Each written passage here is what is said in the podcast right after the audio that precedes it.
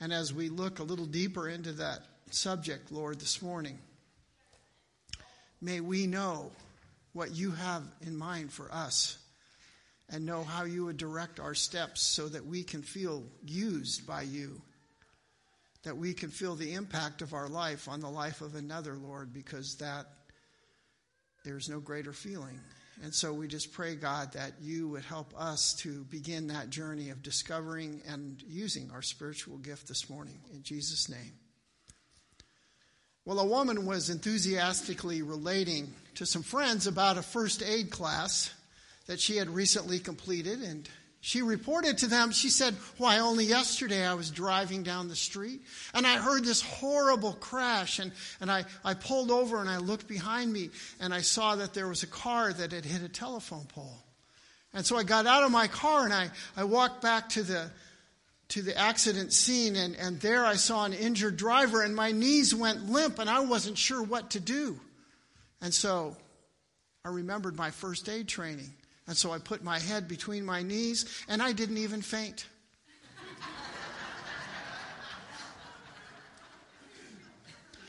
Spiritual gifts are not mainly for us, for our use. Spiritual gifts are something that God gives us to share with others, to have an impact and make a difference in the life of another person. And so we want to serve. So I want to use a word called your sweet spot. So this morning we want to talk about finding your sweet spot, that place where you feel like you are using your gifts and you are in a place that fits your passions and it's a place that also and with a people group let's say that fits who you are. So you have to discover where to use your your spiritual gift. Not just to discover your spiritual gift, but where to use your spiritual gifts. One person said that, that Jesus didn't say, I came that you might have study and have it more abundantly. He came and said, I came that you might have life and have it more abundantly.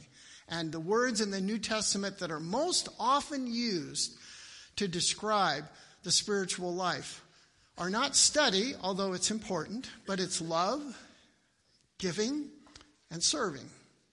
So let's look at 1 Corinthians chapter 12. Remember, we're in the midst of a sermon series called The Traits of a Healthy Church.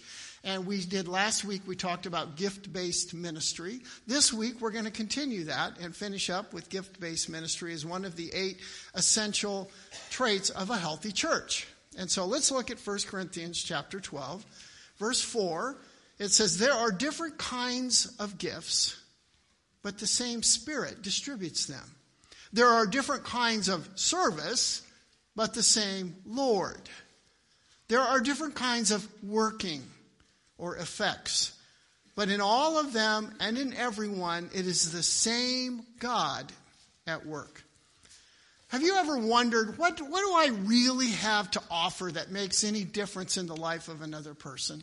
Have you ever wondered what, what are my unique things that I bring that why I'm on the face of the earth? And that's partly what spiritual gifts want to talk to you about. What is something God has placed inside of you that is uniquely you? You have a spiritual gift for a very specific spiritual ministry that God has for you. That's what I call your sweet spot. When you're using your gift in the place with the people that God has called you to use that spiritual gift. That's what God wants. But I want you to notice something. Not only is that gift uniquely you, but there's a variety of things that go around in the theme of this passage. A lot of a variety of gifts and some other things. The church needs a variety of people so that they can reach a variety of needs that are out there in the world. They don't, God doesn't expect you to meet every need that comes across your path. There are other people who are suited for that. And so you have a spiritual gift for a spiritual ministry and a variety of people for a variety of needs. For instance, let's say somebody has a need. If you have the gift of administration, maybe the way that you approach that is a let's get the job done. There's a bunch of you guys out there that you're let's get the job done kind of people. Now, some of you might be gift of ministry. I mean, gift of mercy. And you might have a whole different approach to the exact same person in the exact same situation. But you're it's like, no, no, no, wait, where's this person's heart wounded? How can I show empathy and care and concern? And so the gift of mercy might address the same situation on a let's heal the person kind of point of view. And so you need both. You need both working together as a team. And we're going to go over some of those gifts almost like kind of a grocery list in a few minutes. But for now, what is your sweet spot that God has for you in that variety of ministries that God has? It says there are a variety of gifts and there are a variety of ministries. This is literally the word serving that we get the word deacon from serving. There are a variety of gifts, but there are also a variety of ministries, different ways to serve. Not everybody is going to use the same spiritual gift. Let's say you have the gift of teaching. You might be using that spiritual gift, you know, in a, in a classroom with children. Or you might have a spiritual gift of teaching and you use it in a small group setting in your home and it's an adult Bible study. And you facilitate the, the, what goes on in that and you use your gift of teaching in that way. So the same gift doesn't have the exact same way that it works in every single situation. Go, well, your gift of teaching is different than mine. I can't speak in front of a big group of people, but maybe God calls you to a small group of people and you are really great at getting discussion going and people unpacking scripture and see I personally think a lot more life change happens in some cases in a small group than it does even here. Because this is a one way conversation. You might be really good at getting people to go, I've never saw the scripture like that before. Wow, that really makes sense because you got to unpack it and discuss it, and you're a master of discussion. So there are a variety of gifts, a variety of ministries or ways to serve. Might be up front, in front of a large group, might be smaller group, might be with adults, might be with children, might be with teens. So let me ask you a key question that goes along with what your spiritual gift is. What's your passion? What do you really love to do? What is something that, even, you know, when you were young as a child, I, have read some stuff that talked about how we all are creative and we lose it. By the time we're an adult, it gets beaten out of us, that creativity. I remember drawing as a little kid. I was never in art. That was not my good subject. And so I made colored clouds. And the teacher went, wow, that looks like colored smoke signals from one Indian sending to another kind of thing. And, and I remember thinking, oh, it's bad. Because, you know, kind of made fun of. And so I, I can't draw. And so I never tried to draw after that. Well, I mean, I had to because I was in elementary school where they made you draw, but it wasn't something that maybe there is a creative passion in me. And maybe when I was a kid, I didn't even know that because some people never really encouraged that. But maybe that's part of my passion is discovering something in you that's laying dormant or something go, I used to love to do that, but I don't have time. And so you quit doing it. But maybe that's partly where your passion is something you love to do. You like to build things, you like to organize things. Our oldest son, who was attention deficit hyperactive disorder, ADHD, and, and so, you know, we'd get the calls from teachers at school that say, you know, maybe you need to put him on Ritalin and, and these different things. But we watched this kid out, we had a trampoline in the neighborhood, organizing all these neighborhood kids in different games. And so this one neighbor said, I have never seen someone more creatively use a trampoline than your son coming up with all these neighborhood kids. Now, when he's a teenager, they also discovered jumping off the roof in the snow onto the trampoline into a snowbank, but hey, it was a passion. Maybe needed shaping. We knew this because our rhododendron was split one day when we came back from cross country skiing. But what's your passion? Not just what's your gift, but where, where's your passion? That sweet spot that you would take that gift and you would use it in that place and you would just, man, this is, this is great. I love doing this. It energizes you. And it also says in variety, there are a variety of workings, a variety of effects. It's really the word energizing. I like to call it a variety of ways God empowers. And sometimes it's big and sometimes it's small. There's a variety of results. For instance, I think we could all agree Billy Graham had the gift of evangelism, right? So someone say, well, I'm not Billy Graham. I, I can't have the gift of evangelism. But not true. A variety of effects, of workings. Yeah, Billy Graham's gift was called in a big, huge stadium group where, you know, hundreds of thousands would come forward. But you, maybe you say, but I just talk to people. I'm in a coffee shop and I have conversations and, and spiritual stuff comes up and, and it's like God just puts me in this place where some of these people just, they really want to know spiritually. And then they go, well, how do you become a Christian? And, you know, I'm sort of like, I'm like dying for these things to happen to me, but they happen to some other people who regularly get like God just places that person in their point of view. And it's a one on one thing. And you might say, well, compared to Billy Graham, their gift of evangelism is nothing, right? A variety of effects. God isn't judging based on your how many numbers of this and that and how effective it is. He's just asking you to be faithful with the gift he's given you. And when you get to heaven, you might be surprised. You might see this person that you thought you know, first of all, like how'd they get there? But what in the world are they doing in charge of all of this stuff in heaven? How are they reigning in such a big way? Because they were like, you know, they they did this insignificant job. They collected the trash on the street.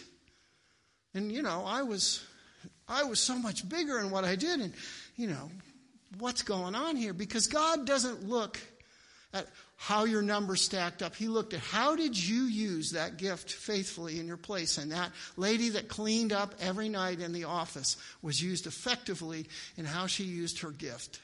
And so God has great rewards. He didn't look at you didn't do enough big stuff. He said you were faithful in what you did. And that's all he said is there's a variety of effects, a variety of workings, a variety of ways God empowers. And so what does God want you to do? And what setting? And then you let Him worry about the results of it when you're being faithful. Now, I want you to notice something. Did you notice that there's kind of a pair, of variety of gifts, but the same Spirit? Different ministries, same Lord.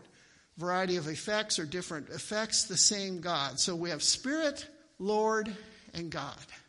Kind of the Trinity popping up right there saying that the unity of God as He shares with who He is among the members of the Trinity, and there's this interchange. It's the same unity idea as we all take our gifts and we pool them together with this unity idea. It isn't like, wow, you get to do the upfront stuff, but I'm a behind the scenes person, so you're more important. Nope. It's unity. It's the same Spirit, the same Lord, the same God. So look on your outline if you've pulled it out, and you'll see a point number one. Spiritual gifts have a variety of functions, but one purpose. Spiritual gifts have a variety of functions, but one purpose. Okay, so we put it all together so we have that oneness. It says now in verse 7 Now to each one the manifestation of the Spirit is given for the common good. I want you to notice that common good idea. I know this, the computer's stuck. Having a little glitchy problems with our computer this morning.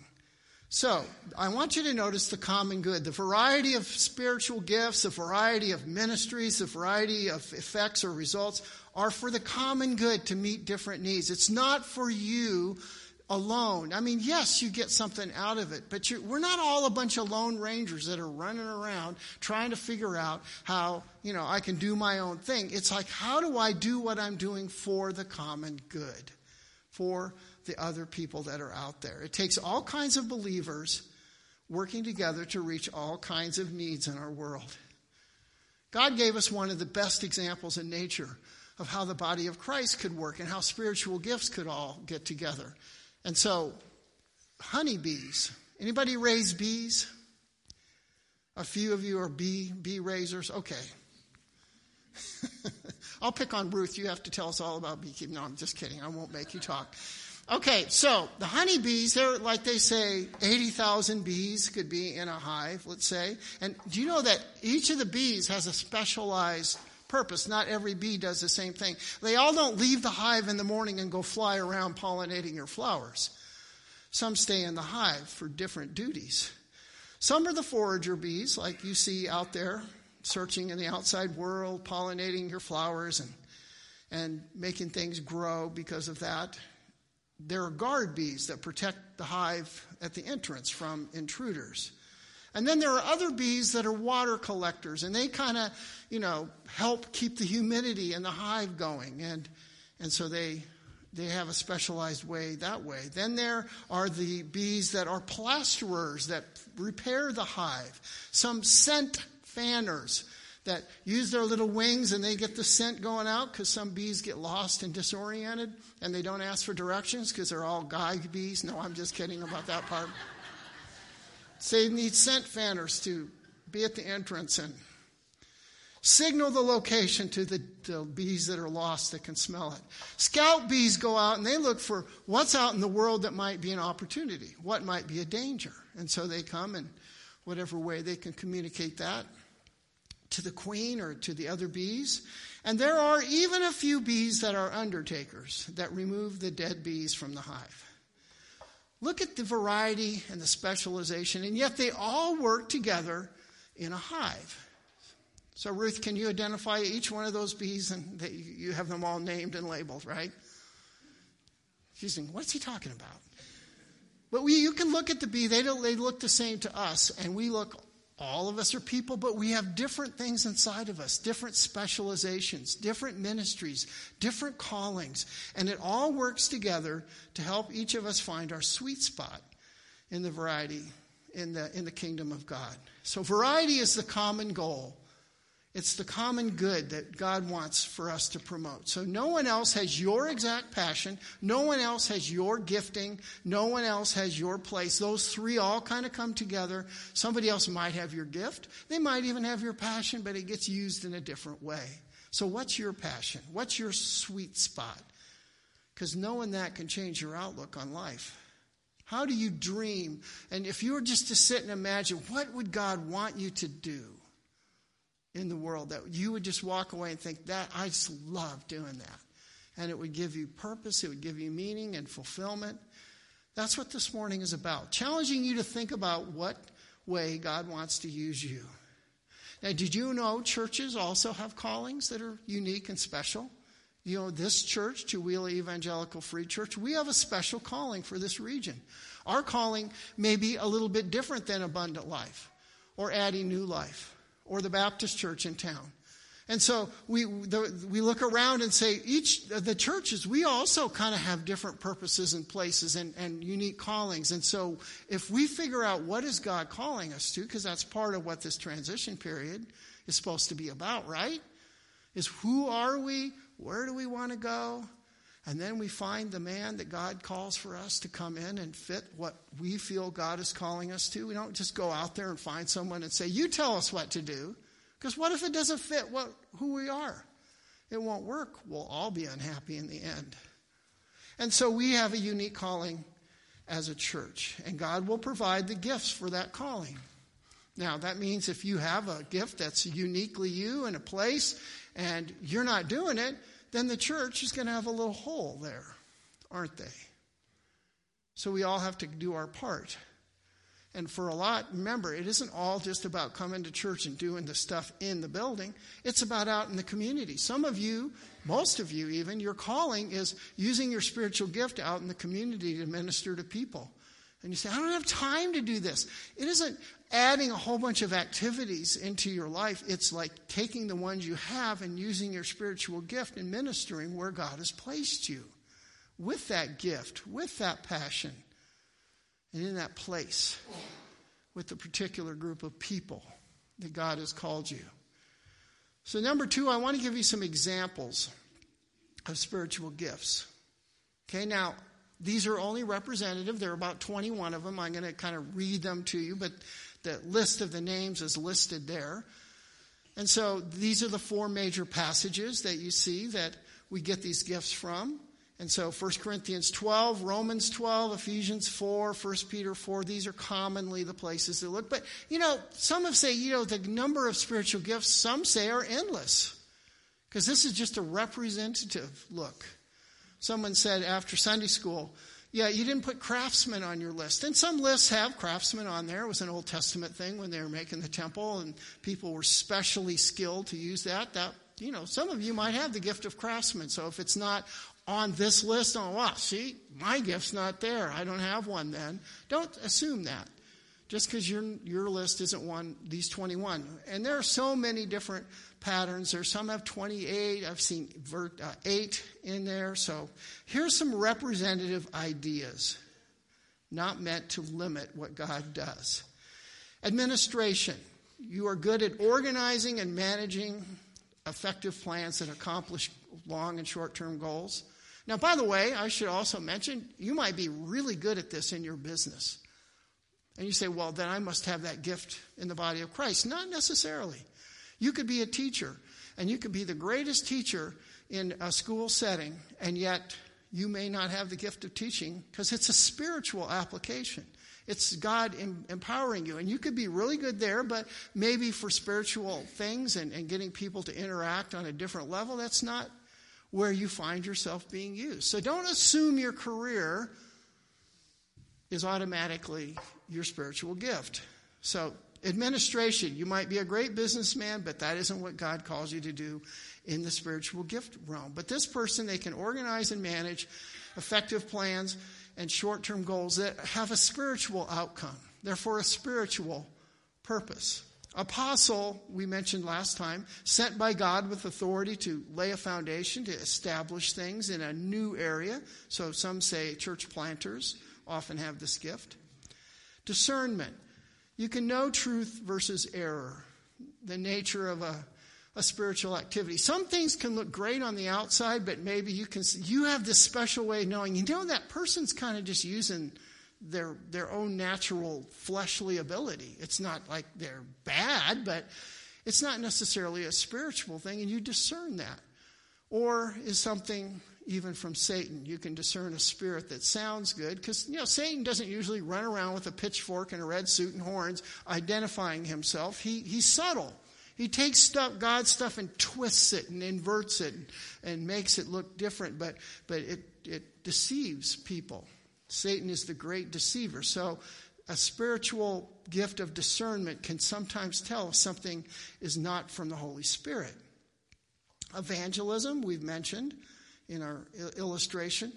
You are able to share the gospel in a way that, that people come to Christ. And it's really a supernatural thing that the Holy Spirit brings people to you because you're kind of, for lack of a better term, the closer in the deal. That you just have a natural ability, or not natural, spiritual, supernatural spiritual ability that win souls, that help people become followers of Jesus Christ. Exhortation gift, help, helpful and healing words of encouragement and admonishment. You are often good at counseling one on one people, eh, eh, but it has a spiritual outcome. You might be a therapist, you might be a counselor, very good at your job, but maybe in the spiritual realm, the gift of exhortation, you have a different gift from that. And so it doesn't mean your career gift is wrong. It just means that they don't always have to match up. Sometimes they do, by the way. The gift of faith, extraordinary confidence in God's promises, His power, His presence. So you are out there advocating for, for God's work. I bet it a gift of faith in one way or another.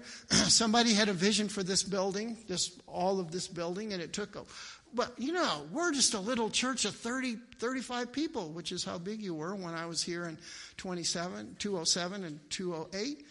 And who would imagine that you would have both of these buildings built debt free? But I'll bet some gift of faith people, I believe God can do it, right? And that happened because a gift of faith person motivated you and believed what God could do. You know, I'm a person that's like, you know, I have to see the practical, you know, things of it. You know, they say there's optimists and there's pessimists, and then there's the who took my water kind of person. So the glass is half full, half empty, or my water's missing. And so, you know, you need somebody more than just an optimist. You need a gift of faith. The gift of giving, offering material blessings with uncommon cheerfulness and generosity. The gift of giving people, they can't wait to share something else. They might, it might be a possession, it's not always even money. The gift of healing, they're able to restore physical and emotional health to the sick and the injured, and often in a, in a supernatural, miraculous way. Because, you know, doctors have the gift, a gift of healing in the natural world, but not necessarily does that mean they can lay hands on someone and their person is healed.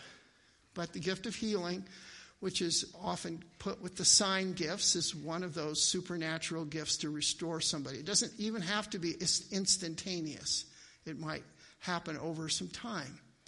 The gift of helps, also called the gift of serving, in which we accomplish a, spirit, a practical task, a behind the scenes person, and you do the less visible stuff so that the people who are more visible can get be more effective in what they do. For instance, now I don't know that Diane back there has the gift of helps, but you know, if I was guessing, that would be one I would throw into her bucket, maybe.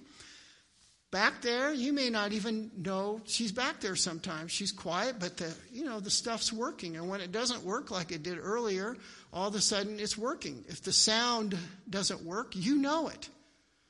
And so, how would some of you hear me? And how would my voice even make it to the end of a morning unless somebody with the gift of helps was helping make that possible?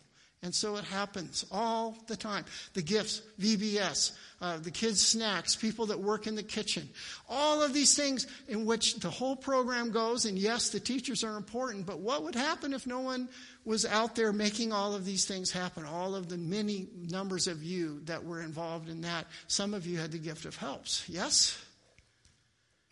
Hospitality, extending a warm welcome and opening your home cheerfully. And sometimes that's for food and fellowship, sometimes for lodging. You know, the gift of hospitality was really important in the early church because, you know, there wasn't like, you know, the Ramada Inns of, of you know, Bethany, the room I'm staying at the Ramada Inn in Jericho. You know, they didn't have those kinds of things there, and so they needed homes, and it was not always safe to spend the night on the road. And so, if you were a believer traveling around, going from place to place, hospitality was a pretty important gift to give that safe and warm, welcoming place. The gift of intercession, praying for an extended period of time on a regular basis and say, seeing that there are outcomes to those prayers. You see them answered. Doesn't mean they're always answered the way you pray, but God show us, answer this. And so, you know, I've been in prayer meetings. In fact, we, we did some like half day prayer times with the staff in my last church. And so I remember a brand new person, we said, we're going to pray for, for three hours and then we're going to share. And they came back and go, you know, after like 15 minutes, I had no idea what to do. Like, how do you pray for three hours with that? I mean, how in the world does that work? This statement would be completely like a, a gift of intercession would go, how do I stop at just three hours? Because it's a natural flowing thing that you pray and you get caught up in it and you love to do that for a long period of time and you see God answering that. So the gift of intercession. The gift of tongues, to verbally speak through the supernatural power of God in a language you have not previously learned. Pentecost. They were known languages. The people hearing the tongues and they go, hey, that's my language. Hey, that's my language. Now, some have a prayer tongue that they say is a gift of tongues, and you could debate whether that's in the, in the gifting part of it, but the idea is it's a language you didn't previously have learned. And if you have it in the public worship, tongues, that is, you need an interpretation of tongues. Somebody who can hear that and translate and explain the meaning of the, the spoken word in the gift of tongues. And so, isn't because like, oh, I know that language. Yeah, oh yeah, that's this this dialect from South America. It's not Spanish, but I knew it because I was there. That's not the interpretation. It's supernatural. Like all the gifts, God's Spirit is at work. The gift of knowledge to supernaturally understand and communicate a specific truth from God that's needed in a specific situation. And so you're able to like, wait, God, you know, I, I, I sense this idea, this truth that God would want shared. And so, wow, that, that fits exactly what we needed to hear, that God needed to remind us of. The gift of leadership. You can motivate and direct God's people to work together effectively to accomplish God's vision.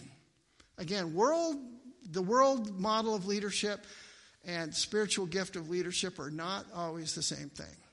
It isn't just the person who has this really bossy temperament.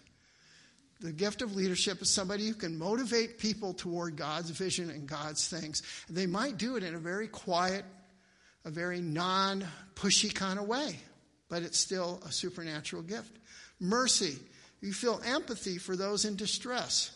You are able to take your compassion and translate it into practical deeds that alleviate suffering. Miracles, perform supernatural deeds that authenticate the ministry and message of God. The gift of shepherding. Some have called it the gift of pastoring, but I don't like that label because then you think, oh, it's this hired person who does a job. The gift of shepherding is just that person who nourishes and takes care of a flock of people. They guide them, um, they build them up, they exhort, they feed, guide, protect, discipline, lead them.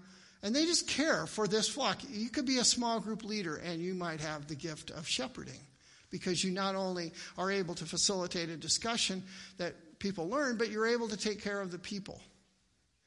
There's the gift of prophecy to speak and apply God's revelation in a given situation to build up and exhort and challenge. Often the prophets are challenging. People think of prophecy as, as future. Here's what's going to happen in the future. And it sometimes that's true.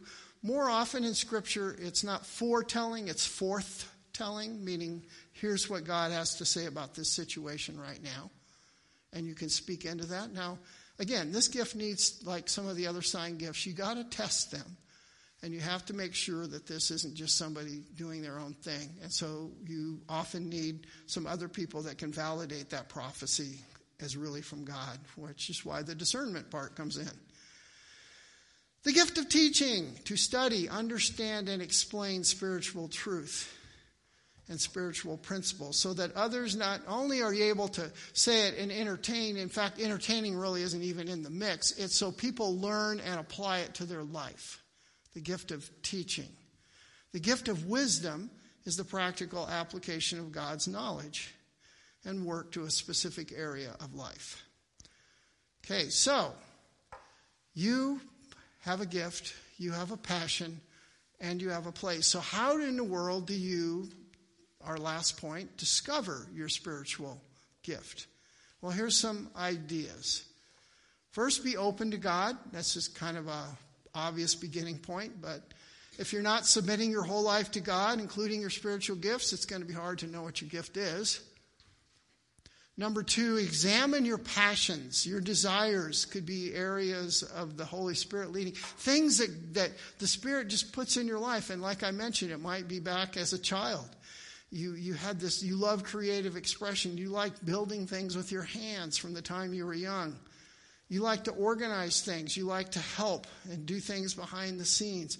You are an inspiring person. And all of this is stuff that, you know, you just like doing it. You feel this passion. And so people often say, well, you know, my passions, that's my flesh. Not necessarily. Oh, yeah, maybe it is, but it can be the spirit, can be working and just motivating you with things you love to do. Don't discount what you love to do as a part of this mix. And then you can take a spiritual gifts test. There is a link on your bulletin. I know you, if you're feverishly trying to write that down, if in the outline, put this link there. And this is, uh, I forget, 120 questions, and they'll give you uh, a result at the end of that if you're wondering what your spiritual gift is. This isn't the only way to know your spiritual gift. You got to kind of test it out. It may give you three or four different options. And oh, by the way, you may have and probably do have more than one spiritual gift. So look for your gifts. You could try this online test. Um, to my knowledge, they aren't going to sign you up to receive a sample copy of their magazine and then make you pay for it at the end of that time. So I think it's a safe link. If it's not, let me know. And uh, that would be a way you could go with uh, that group, churchgrowth.org. Pray about where to serve. Ask God to show you where your gifts or gift, gift or gifts could be used. Evaluate the outcome. Ask, you know, do others, are they benefiting when I do have this gift in this situation? Do others like, wow, that, that was great. That was helpful. Do you get some feedback? Listen to the feedback. It's not going to be perfect. You have to, as the last one says, get trained to use your gift, but look at that outcome. And one of the ways I like to like challenge people is to, to say, are you energized from using that gift or are you like just wrung out and exhausted? You know, I did a lot. I was a pastor of counseling for a while because I think I have the gift of exhortation. And I had a guy that works at computers all day long. And so he, I sit at a computer and I type and I come home and Karen goes, what happened to your eyes? They are bloodshot. They, you know, and I'm drained and exhausted. It's like that computer has these invisible tentacles that just suck the energy out of me. And he loved doing that. And he goes, I just, I don't see how you can sit and listen to people talk about their problems all day long. I, my wife talks to me for 10 minutes and I'm exhausted and have to go to bed. But I love to sit in front of my computer. And I think I sit in front of it because it's kind of what I have to do, but I get a lot more energized helping people than I do typing on my computer. So look at what does it energize or exhaust you. Now, if you have the gift of helps and you put the roof up and you put the trusses up and you go, I was pretty exhausted after that, but you know, it's kind of a, a good tired, right? You, you aren't like exhausted in your spirit from it, even if your body is tired. And I mentioned lastly, get trained for your ministry. Spiritual gifts need to be developed over time to be more effective. You aren't going to say, I know my spiritual gift it's completely big and full grown and mature as it's ever going to be. You also grow in this area, just like anything else. So, what's your passion? What are your gifts? What's your place of ministry? In that place, it might be kids, might be teens, might be young adults, middle adults, middle age, older folks. You might have a gift for that. Maybe other ethnic or different economic groups from yours. Immigrants, World Relief down in Spokane, we're volunteering with them. From our time in Egypt, we love to interact with people from different cultures. And so, you know, that's a part where we can use our gifts is with a, that population of people. Maybe inner city, or maybe suburban, or maybe rural, maybe overseas. And that might be in a third world country or it might be in a first world country, like in Europe somewhere where it's very technologically advanced, but you just feel that's the place God's calling you to use your passion and use your gifts. Let me close with a story, then we'll go into communion. A young man received an envelope from his grandfather at the point of graduation from high school. And he looked at the envelope and he knew what was in it because they had told him for years, oh, grandpa is going to give you a whole bunch of uh, negotiable bonds that you can use. When you get out of high school, that will be part of your reward. Well, this young man decided, you know, I know what this is. I'm going to put it aside for four years, and I'm not going to spend all of them, these bond money for my college education. I'm going to go to college, and he did. He, for four long years, he went to school in the morning. He uh, worked in a job in the afternoon, and, and at night he studied. And so, four long years later, he gets his college degree. It's finally time to open up his envelope, and there it was all those negotiable bonds that he knew were coming, and a full ride scholarship to a major college. You see, he didn't use his gift, he didn't open it up at the point where he should have. The story illustrates that we do the same with our spiritual gift. God gave you a spiritual gift the moment you became a Christian, and He wants you to open it. He doesn't want you to wait till you have more time, wait till your kids are grown, wait till you have kids, or whatever it might be. He wants you to open it now. He wants you to use that spiritual gift to find your passion, how it aligns with your spiritual gift. That passion the Holy Spirit has also put in you. And then ask God, show me the place. Show me where to use that. What group of people, what physical location. And then just pray through for God to use you. Because that gift is there whether you use it or not. But don't wait to invest yourself, to invest your gift in other people. Because it's not only them that lose out, you lose out. Let's pray. Lord, there's a, a lot of options that we talked about today, a lot of things to figure out. But we just pray that your Spirit would give us the direction that we need to know what are the, the special supernatural spiritual gifts that you've given us? And what are my passions? What do I really love doing? Not what things I think I ought to do, but what do I like to do? And where would that be? Show us, God. And as we look, remembering it's not just inside the church, but outside to take our gift, our passions, and our calling. So show us what that might be. And then, God, help us to take those gifts and share them as a body so that we, for the common good, can be encouraged as we hear the stories of how you are at work among us. So this church can fulfill its unique and special calling in this region. So show us in Jesus' name.